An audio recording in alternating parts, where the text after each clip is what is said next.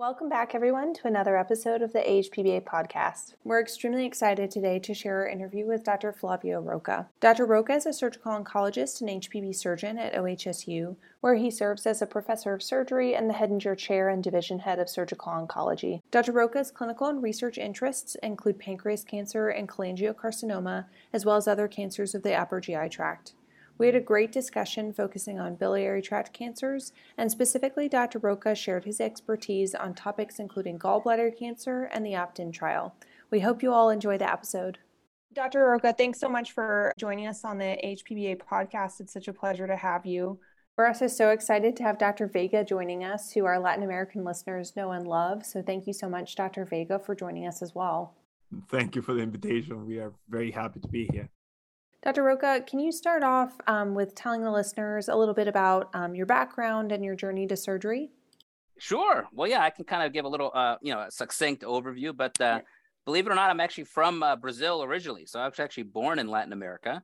Uh, Portuguese is my is my uh, native language, uh, but because my mother was a diplomat, we kind of moved around a bit. So we left Brazil. I spent some time in Italy, started schooling in Italy, but then came to the U.S. and, and you know grew up in Chicago um, to my diplomat mother, and my, my father was a history teacher. Um, and early on, I kind of knew I had a little bit of interest in science and uh, and medicine. You know, went out to college and got an engineering degree uh, in Baltimore, uh, and then came home for uh, medical school at the University of Chicago. And that's where I really kind of started the the bug with surgery. I had um, I had the opportunity to spend a, a summer in the lab with uh, Dr. John Alverdy, uh, who's really kind of a, a, transformative, you know, surgeon investigator looking at, you know, gut microbiome. And that kind of started the, the ball rolling. Um, and then, you know, left uh, Chicago, was fortunate to match uh, in Boston at the Brigham. Uh, had a wonderful residency experience there, uh, lots of great mentors. Uh, mentors. Um, and then that's where I kind of developed the interest in going into oncology. And again, was fortunate to match at, at Memorial Sloan Kettering, where I did my surgical oncology fellowship uh, as well as my hepatobiliary surgery uh, fellowship, which was nice to tie in together. And uh, you know that was gosh 2011. So now we're looking you know 11 years later.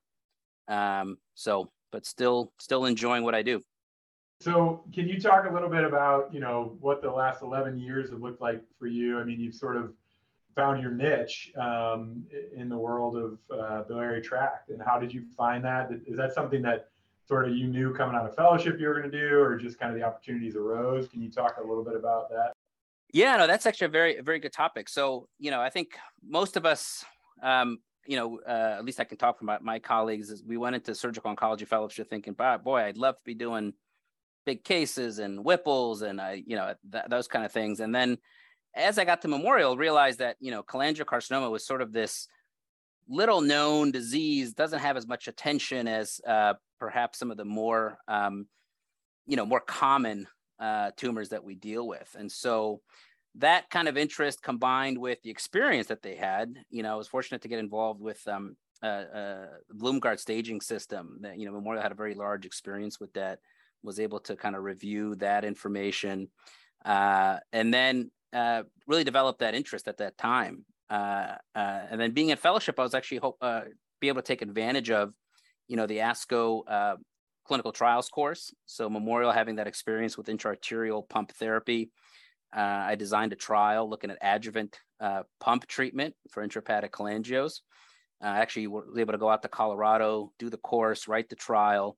Um, you know, and after I left, uh, I think Mike D'Angelica tr- tried to open the you know, open the trial, but it was just hard to accrue at that point. There weren't many other centers that were doing it um, I'm hoping that you know with our new interest in HAI and the new centers that have opened up, we're hoping to resuscitate that uh, that concept. The other thing that really kind of launched things is based on that. I then applied for an ASCO Young Investigator Award, uh, and at the time, it happened that the Cholangiocarcinoma Foundation was sponsoring one of them, and so the proposal that I put out was picked as the the Cholangio Foundation uh, ASCO YIA which was just again fortuitous timing that they had that available. I was able to take that grant to my first job in Seattle. Uh, and that proposal was to establish a biobank to look at early diagnosis. And, you know, Memorial had lots of cancer bile, but had no benign bile. So it's perfect when I went to a more general hospital, was able to collect the essentially the controls for that study. And then we're able to kind of look at uh, biomarkers in bile. And uh, one of my uh, research resident, first research residents actually did uh, some of that work.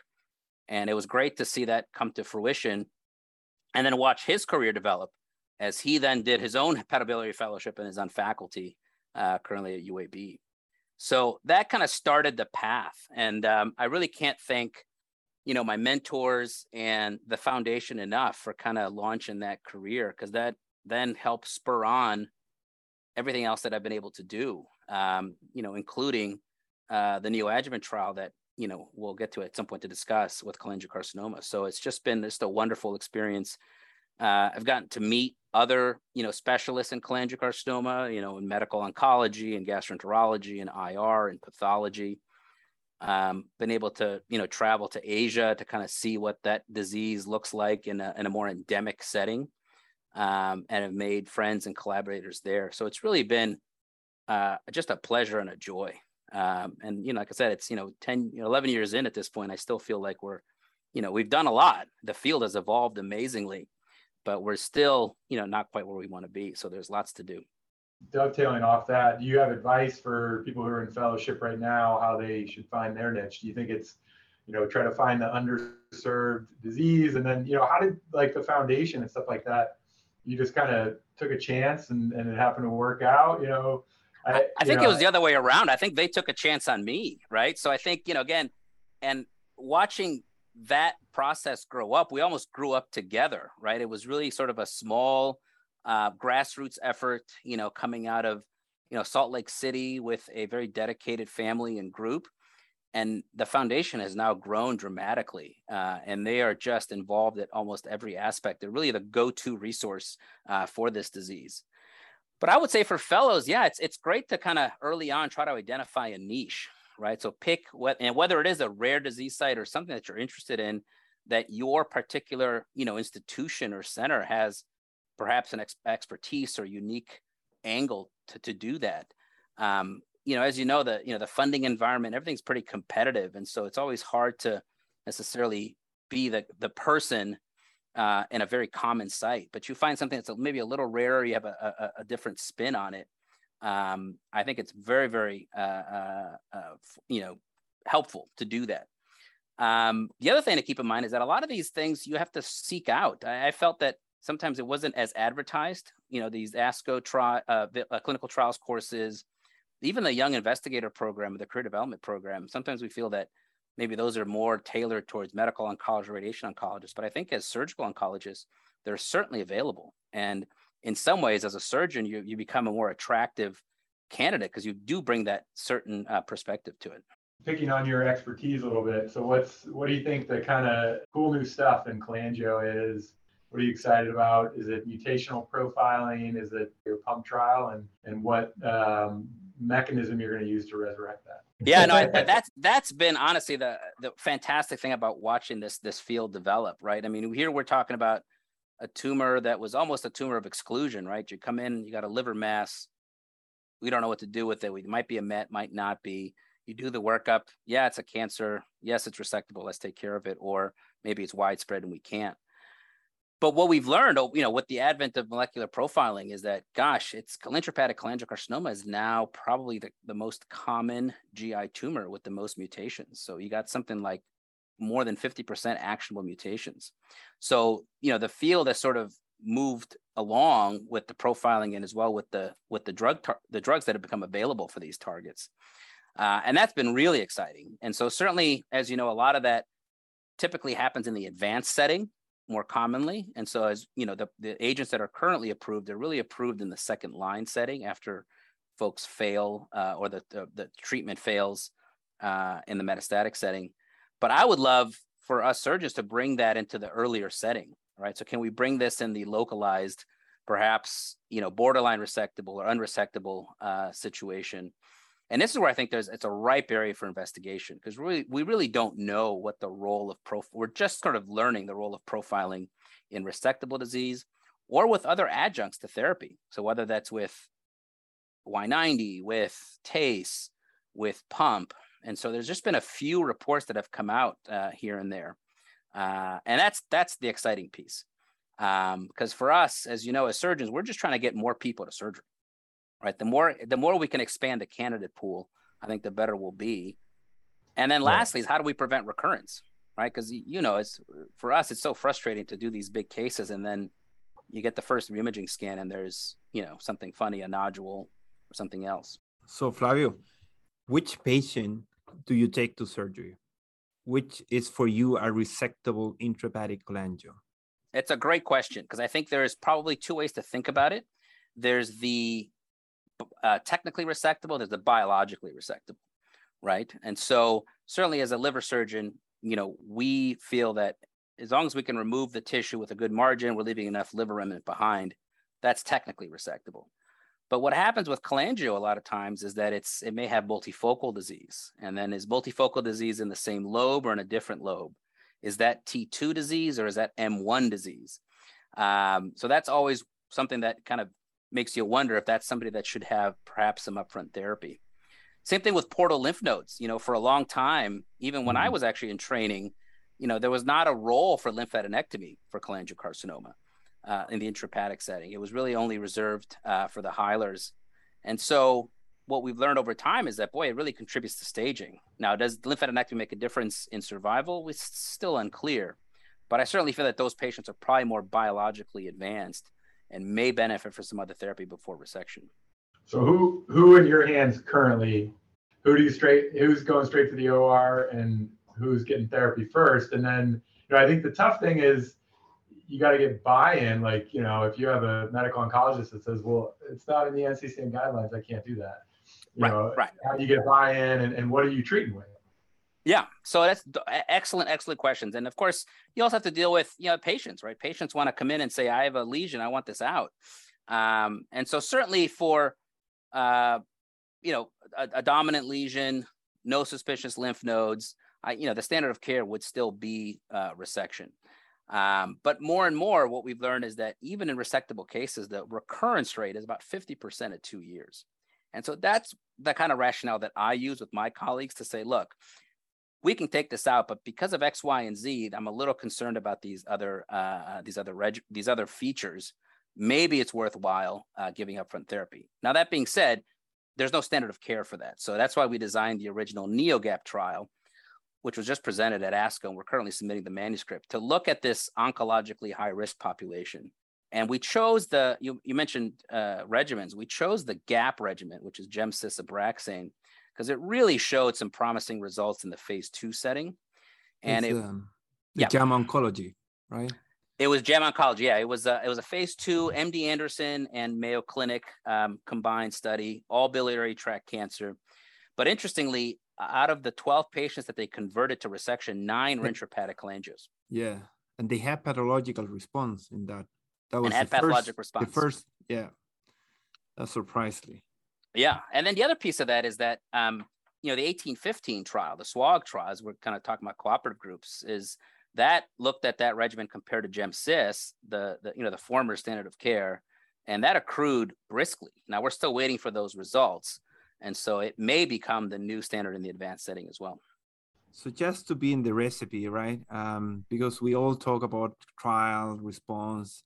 Mm-hmm. Um, why don't we talk about how you approach an intrahepatic cholangio? So you give us your recipe. That recipe, um, I like that. What do you use, CT or MRI? Ah, great question. So I think most of the times, as you know, patients will come in with some sort of cross-sectional imaging uh, CT. Unfortunately, it's usually not of adequate quality because it may be a broad CT. Uh, and so for you know planning purposes, I really need a good um, you know four phase liver CT to really look at the arterial, portal, and even delayed phases, uh, particularly for planning for a pump because we do need to get a sense of the hepatic arterial anatomy. Um, that being said, you know, one of my colleagues uh, and partners, Dr. Mayo, has actually published a nice paper looking at MRI to look for occult uh, satellite lesions. And so that's something that we certainly take into account when we discuss at a multidisciplinary tumor board. Um, I am a big proponent of getting that pre-op biopsies for these patients because, again, I think the molecular information uh, is important.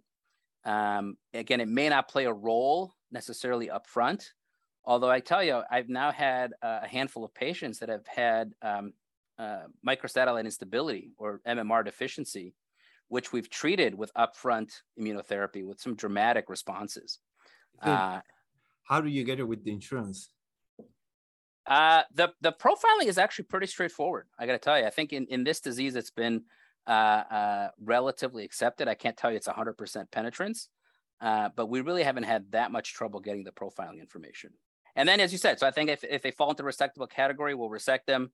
If they're somewhat borderline, we may offer up uh, upfront therapy based on our initial trial experience.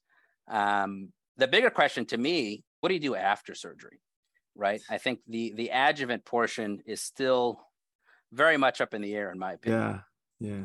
But before that, what do we what do we tell me? Because it's a, it's a it's a it's a question that I always have. When are we doing PET? Ah, yeah. So I am personally, I am uh, a proponent of PET only when you find abnormalities in the cross-sectional imaging. So I don't think it has widespread application. Uh, if you do have some lymph nodes that are enlarged that are perhaps outside of the resection field, you know, retroperitoneal nodes, aortocaval nodes, uh, that that's somewhere where I might want to get a PET, and it's really just to make sure that I don't have disease outside my resection field. What about nodes in your resection field? Does that change your surgery first choice? If they're resectable with a big portocaval node that's hot on PET, are you still going to the OR? Yeah. So uh, a uh, little bit of a dealer's choice. Again, I think if I had my, if it was completely under my control, I, I might want to uh, talk to that patient about upfront therapy. Um, if if that was not the case and we were going to go to surgery, I, I, wouldn't be necessarily opposed to it. Uh, but just realizing that the biology there is probably not as not as good, and I would worry about uh, a recurrence in that patient. So I'd have to be think really carefully about that.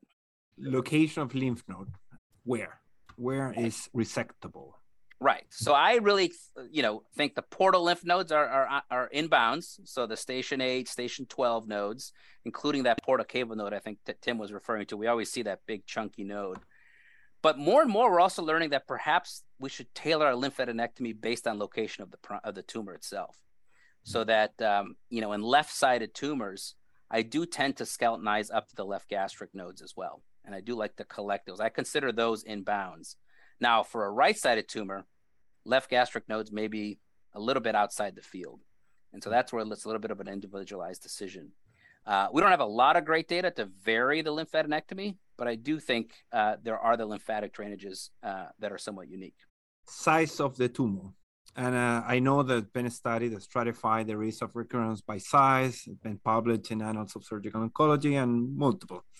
Pawlik has done multiple calculator with size in tumor. How do you decide which one, you know, more than five centimeter, more than what? No, I don't. I don't really have a size cutoff. Again, I think we do know that the bigger the tumor, the the higher likelihood of recurrence that is a risk factor. Um, I really worry more about multifocality.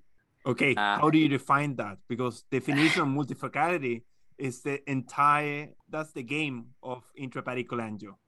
That is correct. That is that's, correct. So, that's the game because the question is, let's say you're gonna resect um, segment six and you have a lesion in segment seven, totally achievable by a posterior resection. What do you do? And yeah. is that patient distant metastasis? Right. So the short answer is unfortunately we don't know. Right, and the AJCC doesn't help us with that staging portion. Um, I would say the multifocality that's satellite lesions, right? So small things around the primary tumor, I would probably still consider for resection. The ones that are in a contralateral lobe, to me, are for sure, you know, intrahepatic metastases or M1 disease. The scenario you just outlined is complicated, right? Because as you said, it's in the same, let's say, distribution of a sector, but it might be a little bit further away than the primary tumor.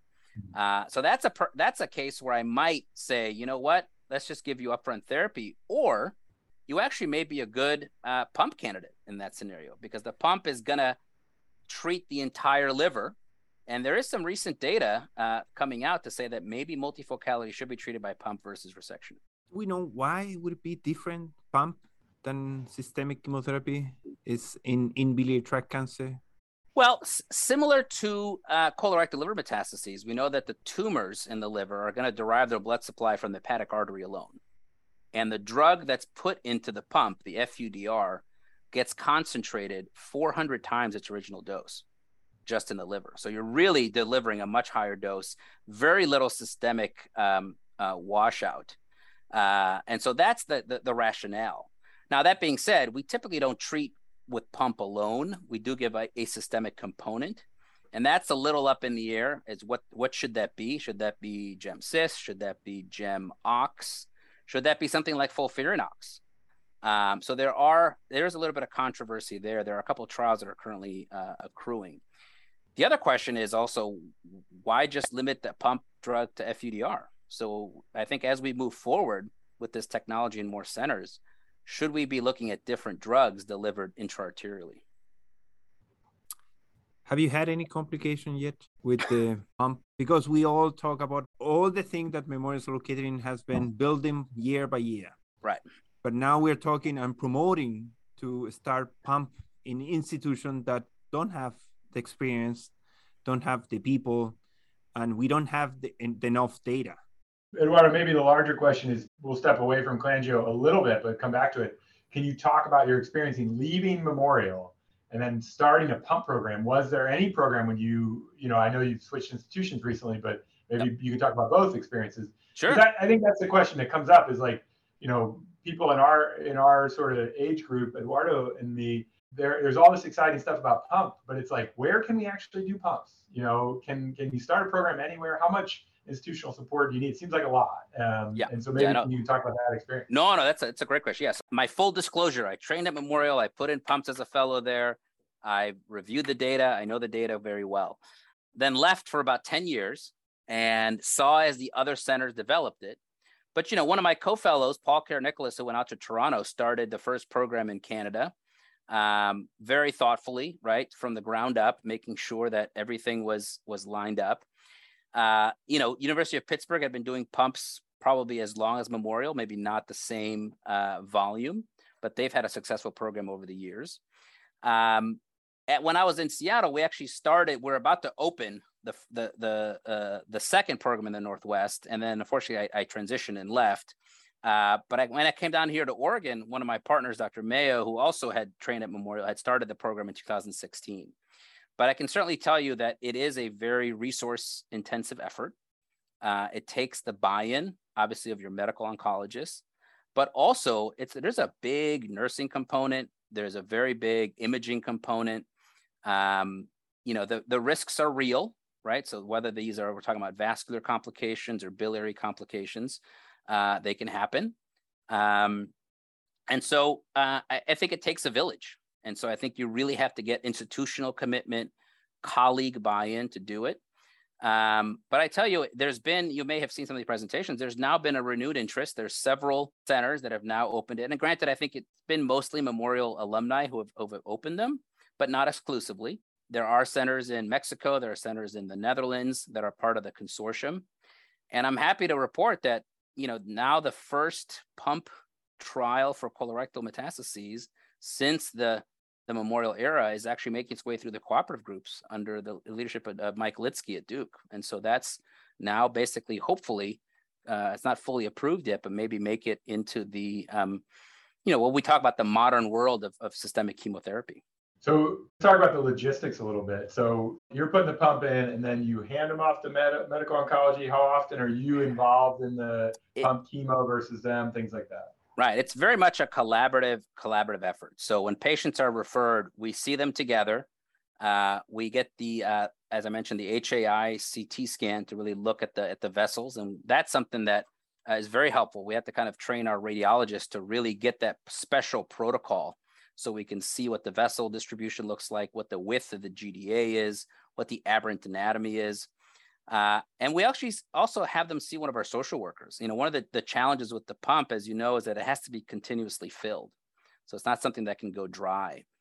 And with the transition from the original Codman device to the Medtronic device, which was a, uh, um, a pain pump that was retrofitted to become an hepatic artery uh, device, Uh, but now the new the, the Codman pump is making its way back with Intera, so there's a lot of kind of back and forth. Um, but really, we we do a lot of co-management. So the patients are seen together. Obviously, the surgeon is putting in the um, uh, the device, but we check the perfusion in the operating room. Then, when the patients are uh, up on the floor, we do also do a SPECT scan to make sure there's no extrahepatic perfusion by nuclear medicine and we actually involve our interventional radiologists in that in that uh, uh, process so that they cannulate the pump on the floor patient goes down to nuclear medicine gets their test done and come out if there is extrahepatic perfusion they get an angio to make sure that, that those branches get knocked off and then the patient usually gets their first fill uh, before they leave and then when they come back to clinic they're again they're co-seen by medical oncology surgical oncology we go over the images go over the liver function tests so it's really a very much a co-management model. Dr. Rocha, can you talk a little bit um, for the trainees about how this fits into the systemic chemotherapy options? Yeah, so we've been doing it in the cholangio world for the uh, patients that have localized but unresectable disease. And we do it uh, uh, two ways. One, we have a protocol. So there, we actually have a trial that uh, is actually enrolling patients who are chemo naive uh, to get the pump therapy along with systemic therapy. And the interesting part about that trial is that there's lots of correlative endpoints to it. So not only is blood, um, uh, serum, and then tissue being collected at the various points, patients are also getting quality of life surveys. And so they're actually meeting with a medical anthropologist to kind of discuss everything from symptoms to anxiety to how they feel that the treatment is going. And so we're hoping to learn a lot in that protocol. And again, that's being spearheaded by, by Skye Mayo in our department. It's his Helix ICC trial we're actually hopefully just getting through the first safety run in, and then we'll be enrolling more patients. How does nodal disease factor into that trial? Yeah, so again, the patients have to have nodes within the boundary because the node, the lymphadenectomy does occur during the pump placement, uh, as does the cholecystectomy. That's another piece that people sometimes forget is that you got to take the gallbladder out because that gets fed by the cystic artery. So you don't want to get chemotherapy in your gallbladder. Uh, but the nodes are removed. And so okay. uh, you get those out uh, and the way we left it at the protocol, it's sort of at the surgeon's discretion of what's inbounds and out of bounds. But we've been trying to keep a very homogeneous cohort so that we're really going to compare apples to apples in the end. Um, we talk about lymph node. Um, yes. What do you think about number of lymph node? Oh boy, oh boy, yeah. This is also such a moving target, right? Um, so as you know, you know, uh, you know, I don't, I don't sit around counting lymph nodes. So I, I take what's in the porta and I take it out, and I'm always secretly in the background hoping I have six, right? Because that's what the AJCC tells us. Because someone told us that, right? Right. So it's hard, you know, these you know these numbers are based on large data sets, so it's hard to know what the actual biologic significance is. I think as long as you're doing a good, uh, you know, clearance of the porta, whatever nodes are there or whatever nodes are there. So uh, uh, and we can we can quibble about what the optimal number is and, and what's published in the literature, but in the end, I think that's it's more for academic circles. You mentioned something about uh, you you do biopsy pretty frequent now. Um, how frequent? You have a number? How frequent do you do biopsy? Um, do you do biopsy in a patient that you think you're gonna take it to neoadjuvant treatment? Oh yes. Uh, yeah. Resectable patient. I assume you don't do any biopsy, right? Well, um, yes and no. I mean, I think if it's uh, if it's if we're going to go straight to the operating room, I still like to get the information because I've had that. Like I said, I had that small number of patients that are uh, MMR deficient, which I've treated up front. The bigger question which comes up is, you know, what do we do with patients that respond to immunotherapy? Yeah. Do they Good. need resection? Uh, there's been a lot of, as you know, uh, press about the the rectal cancer study with immunotherapy, where the, it was a complete clinical response. I personally don't think we're quite ready there with this disease. Um, in fact, I had you know had a couple recent cases where there was about you know a great response, but still you know 95% dead tumor, but 5% viability. So I still don't think we're going to be out of business yet. But boy, wouldn't it be amazing to get to, you know if you win that genetic lottery and have that tumor that responds? It's a small percentage, right? We're talking about one to two percent of cases. But as the as we identify more targets, right? What is the role of IDH inhibition? in the resectable setting? We don't know. FGFR fusions, right? We now have, we're going to have probably about five or six drugs for FGFR fusions. How do we line up who, who gets what first? So to me, the more we learn, the better off we'll be. I had the other day the conversation with a patient talking about those um, mutation it come out the uh, question about which one is better. Do you know which one is better? No, no. There's been no comparisons about which one uh, is better. Uh, even you know, you, and you can't do cross trial comparisons. I actually, for the trainees, I always tell them, you know, we do all these, we have these debates, and we have at the meetings, and we say, well, this this survival was better than the other one. But you got to remember, every trial has got its own different inclusion criteria. So you really, unless you're compared head to head prospectively, it's hard to say one is better than the other, which makes it complicated. If you think about it, how, how do we design trials now, right? Which mm-hmm. drug do we use? And, you know, right now we're just starting to do the trials for the first line setting. So what I would like to do is be able to accelerate that and bring it up in the neoadjuvant setting. Uh, because that's where we can really learn the information because you're getting the tissue ahead of time. This is again the importance of the pre-op biopsy. You're giving the treatment and then you're resecting the patient. So you can actually really look in that tumor microenvironment. What is going on biologically with that drug? Let's say the patient had complete pathological response. What do you do? Ah, I knew we were going to get to the adjuvant portion at some point. Yeah. Um, wide open space here, right? So, yes, we have the BILCAP trial. Keep in mind that the BILCAP trial was, again, an all comer population, mostly distal cholangios. So, it's hard to know how it's applicable to intrahepatics or to hilars, even, or to gallbladder cancer, to be honest. So, uh, obviously, we're all waiting for the ACTICCA trial results. That's going to compare, you know, um, GemCis to the capecitabine. But what I'm really excited about is ctDNA. I think this is going to be the game changer. You know, we're just starting to see its impact in colorectal cancer in stage two disease with the dynamic trial being published. We now have Cobra and Circulate being uh, accruing now. But I would love to see ctDNA being collected in the cholangio world, right? Not only to look at response to therapy, but just like you said, what is the MRD after resection? I boy, I'd really like to know how much residual tumor there is uh, after a resection because you may want to say the ctDNA negative patients may omit therapy, or the ones that are persistently positive, you may escalate therapy. So that's going to be the future. Yeah, this is where we need new hook. that's right. I get very excited about ctDNA. that's right. you would spin off and spend the next half hour on that. One last question. One, one, no, please. One, one more. One more. What do you think about BILCAP? When do you use capecitabine? When do you use GemCis? I had difficult yeah. time to select adjuvant treatment for my patient, and we have that um, you know BILCAP, yeah, allegedly is the only one who demonstrates anything, right? I gave a resident lecture on this a couple weeks ago, and my summary was basically nobody knows what to do. yeah, I, I, again, I think you know I got to give credit to obviously, uh, you know, my colleagues that put it together. It's a very difficult trial to accrue. You know, we we we tried putting together an adjuvant trial for cholangio in the U.S. and it just it just died on the vine. Um, so you know, it took ten years to accrue. So lots of time, and that's why you know capecitabine versus observation was the design. Um, it's interesting when you look at the curves. I mean, the, the numerical difference is so large right? Mm-hmm. But it's really the per protocol populations where you see the difference. So it, to me, it always makes you wonder when, you know, two or three patients flip the entire uh, results of the trial. So, I, you know, I'm not overtly enthused by it. I think it has been accepted as the as the standard of care, and so I do think, you know, for the the garden variety, you know, resected patient, it's still probably what we should do. I do think though that those patients that have more advanced disease, I worry do you use it? That's yes, we do. Ask. We do. do. You use it? We do. Do you put the patient only in Xeloda if the patient's N1 positive after T2 uh, tumor, T2 and 1? Do you put the patient only in Xeloda? Patient that can tolerate the entire JAMA oncology. We are welcome to come at our tumor board to hear all the hand waving and all the. but yeah, no, we we we follow. You know, we follow the data. Um, we really don't have great data to say adjuvant GemCis is the way to go. But this ties very nicely with the discussion of gallbladder cancer too, right? Because again, how does that fit in?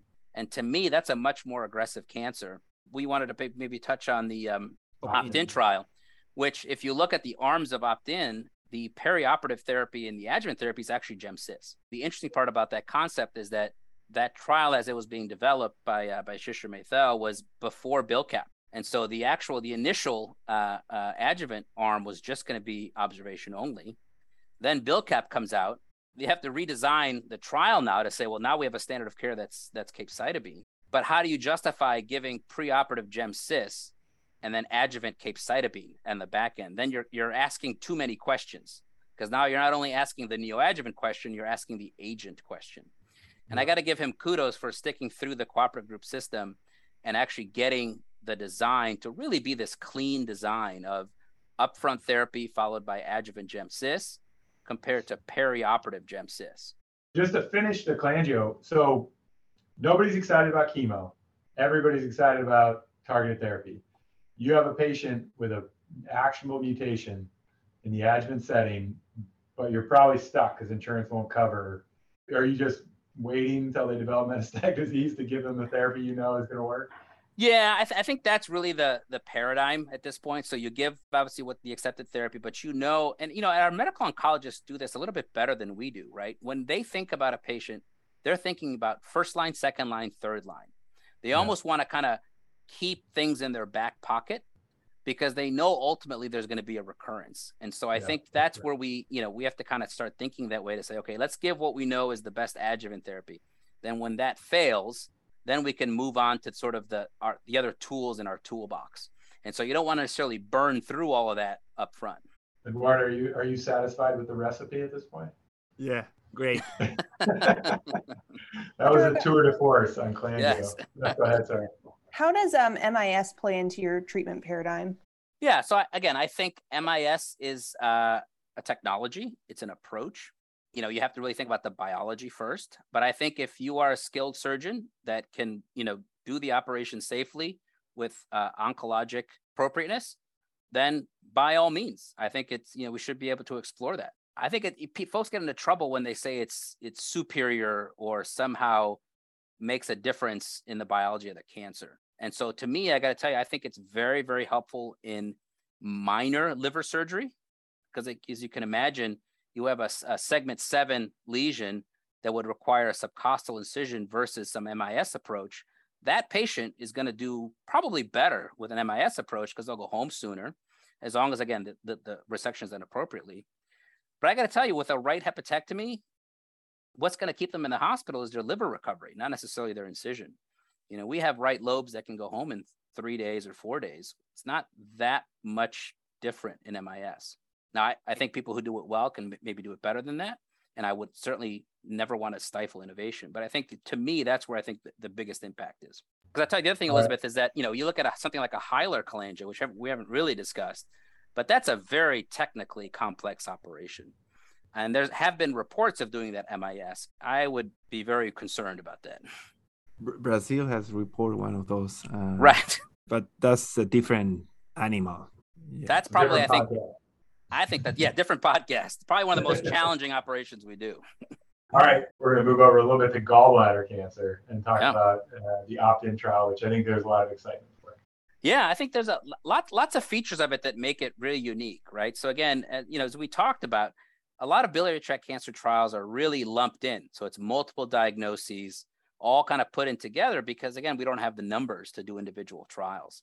So I think what's unique about opt in is that it's really a trial focused on one disease site, gallbladder cancer, and one that I think the surgeon really plays a big role, as you can imagine, because first of all, most of these patients get sent to surgeons first before oncologists, certainly in the localized setting, because they're doing a lap chole and they come back with their path report, it's got cancer in it. And most, you know, and this happens in the community a lot. And most general surgeons will say, well, I, somebody's got to take care of this. I got to figure this out. You know, as we know, the standard approach is to take that patient back and do the radical lymphadenectomy as well as the, the liver resection. We can quibble about the extent of the liver resection, but the cancer comes back, right? I mean, it's it's a really aggressive tumor. And so that was the rationale for this design of this trial. And you know, since a lot of GI oncology is moving towards preoperative therapy, uh, the design was unique to say, well, why don't we just give you know preoperative therapy? And uh, uh, and again, I mentioned it was GemCis as the agent, uh, and the, the question was always what the inclusion criteria should be, right? Because we know that the T1, uh, T1As probably don't need a re-resection. The T1Bs usually get a re-resection, but it's hardly ever that you find residual disease. So maybe preoperative therapy would be too much for that patient. So really focused on T2 and T3 because then you get to the T4 patients where you got adjacent organ invasion, and perhaps those patients are not best suited for surgery. Uh, so that's the, the, the, the population. Uh, and it's really just a comparing, you know, perioperative therapy versus adjuvant therapy. Um, I do think, you know, it's about 186 patients we need for the trial. It's kind of moving along. Unfortunately, it obviously opened during COVID still, which is unfortunate for everybody. But we really need to get folks to hopefully buy in and participate because it's a, a disease diagnosis that even high volume centers are only going to see about five to 10 patients a year. So uh, I really hope to, to get folks on board with this. Can you, can you talk a little bit about what endpoints you're excited about? You know, kind of what you think, you know, is it going to be, are we have to wait for overall survival or do you think just getting to R zero resection is going to be dramatically different between these two groups? And is that going to be enough to convince people? Right. So I think, you know, most um, phase three, you know, NIH, NCI type trials, overall survival is going to be the primary endpoint. And that's what, that's where the trial is powered. Um, in the end, that's what really moves the needle is can we help people live longer? Uh, that's going to take a while, obviously, to, to, to report. I do think that there's a lot of interesting secondary endpoints. So, for example, you know, what is the incidence of residual disease in uh, these patients, prospectively stratified by by stage? Uh, what is the resectability rate with or without chemotherapy? You know, obviously, uh, you know, as Eduardo had kind of mentioned, some patients get very nervous about delaying surgery that in resectable disease, but can we actually, you know, impact the outcomes by giving chemotherapy? You know, there's no uh, there's no built-in laparoscopy uh, at before chemotherapy, but obviously laparoscopy is going to be part of it at the time of uh, surgery, whether it's up front or after the chemo.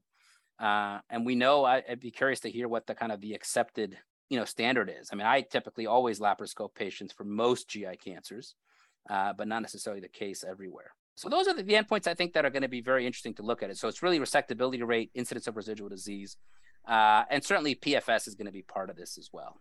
When when do you think it's going to be finalized? Yeah, so you know we're we're still you know we're still kind of accruing. Um, we're hoping to get more sites to come on. Uh, it would really be wonderful if we could uh, involve some of our international partners, because as you know, this disease tends to be more more common in places like Chile and India but that's just a challenge, you know, with um, NIH funded trials.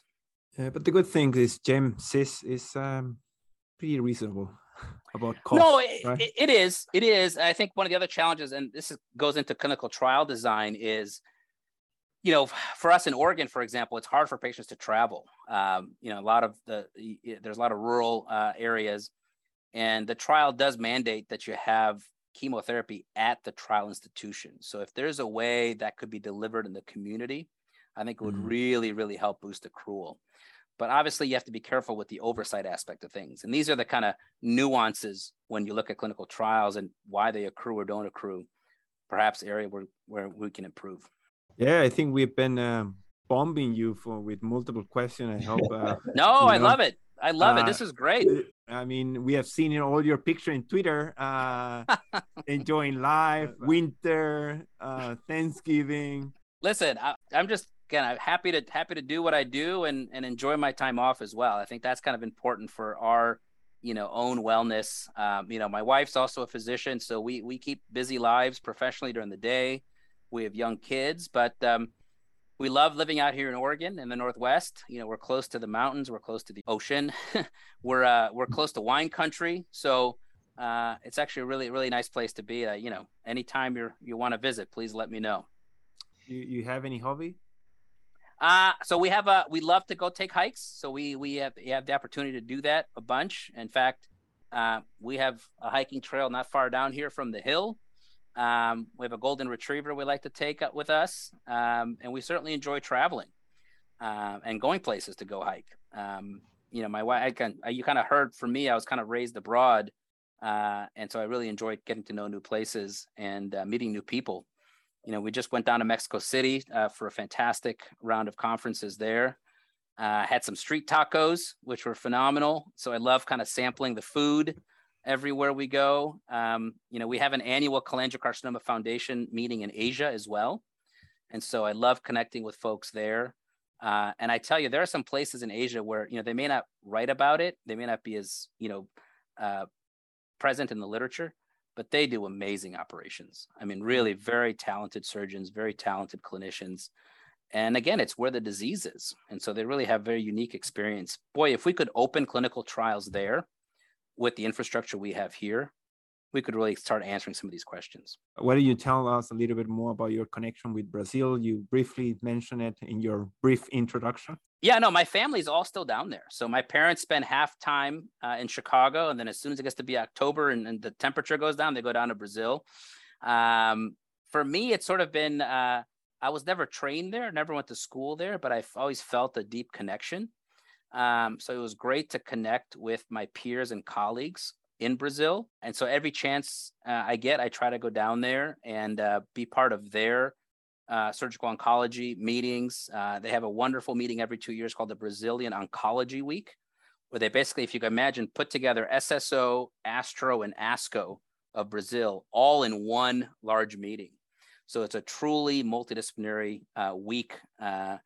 And you know, Brazil's a big country. It's you know almost as big as the U.S. And so again, lots of uh, very talented uh, physicians, clinicians, researchers, um, and it's great to build that connection, especially you know as the HPBA, as you know, is is truly an America's uh, uh, association. And so I've been very very delighted to see how that integration has occurred.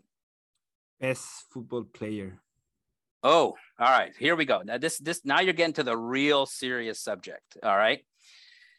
So I was too young for Pele. So obviously Pele is of my parents' generation. You may remember a guy named Zico. Yeah. So, and let me tell you about Zico. So Zico played on the Brazilian team. That was a team with Socrates, Branco, Taffarel. They've never won a World Cup, that whole team. Yeah. But I was in Milan uh, when they played in the World Cup in Spain, and they played Italy in the semifinals, semifinal quarterfinals, and Zico, yeah, it was '82, I believe. Um, yeah. Zico was on a breakaway, and the Italian defender pulled on his shirt and ripped it in half, and the ref never called it. And there's a very classic picture of Zico with his shirt ripped, showing it to the ref. And so that's, you know, to me was sort of growing up as a kid. Um, but I got to tell you, you know, so one of my other big favorites has always been Maradona. You know, Maradona, even though he's an Argentinian and we have this, you know, conflict, you just can't deny the skill that he had. And so uh, it was great growing up in that in that era. That was a tricky question because if you will say Tom Brady, I was uh, saying like, oh my God, we are talking about another. Football. That's what I was thinking. I'm confused. I have no idea. if we didn't, if we didn't lose the HPBA audience with the Cholangio, we definitely lost it at this point. Only the top half of the HPBA, the bottom, yeah. the South American contingent is still there. Wow, this has been great. We really appreciate your time. Since we're going to consider this our first Latin American crossover, why don't you guys do the sign off? Oh, fantastic. Well, I'll just say that uh, foi meu, uh, meu prazer de conversar com vocês e espero que fazemos mais dessas uh, conferências, talvez em português também, com os nossos colegas uh, no Brasil. É. E eu espero te ver de novo em Miami, na conferência. Everybody here is perked up in Miami. We're all excited.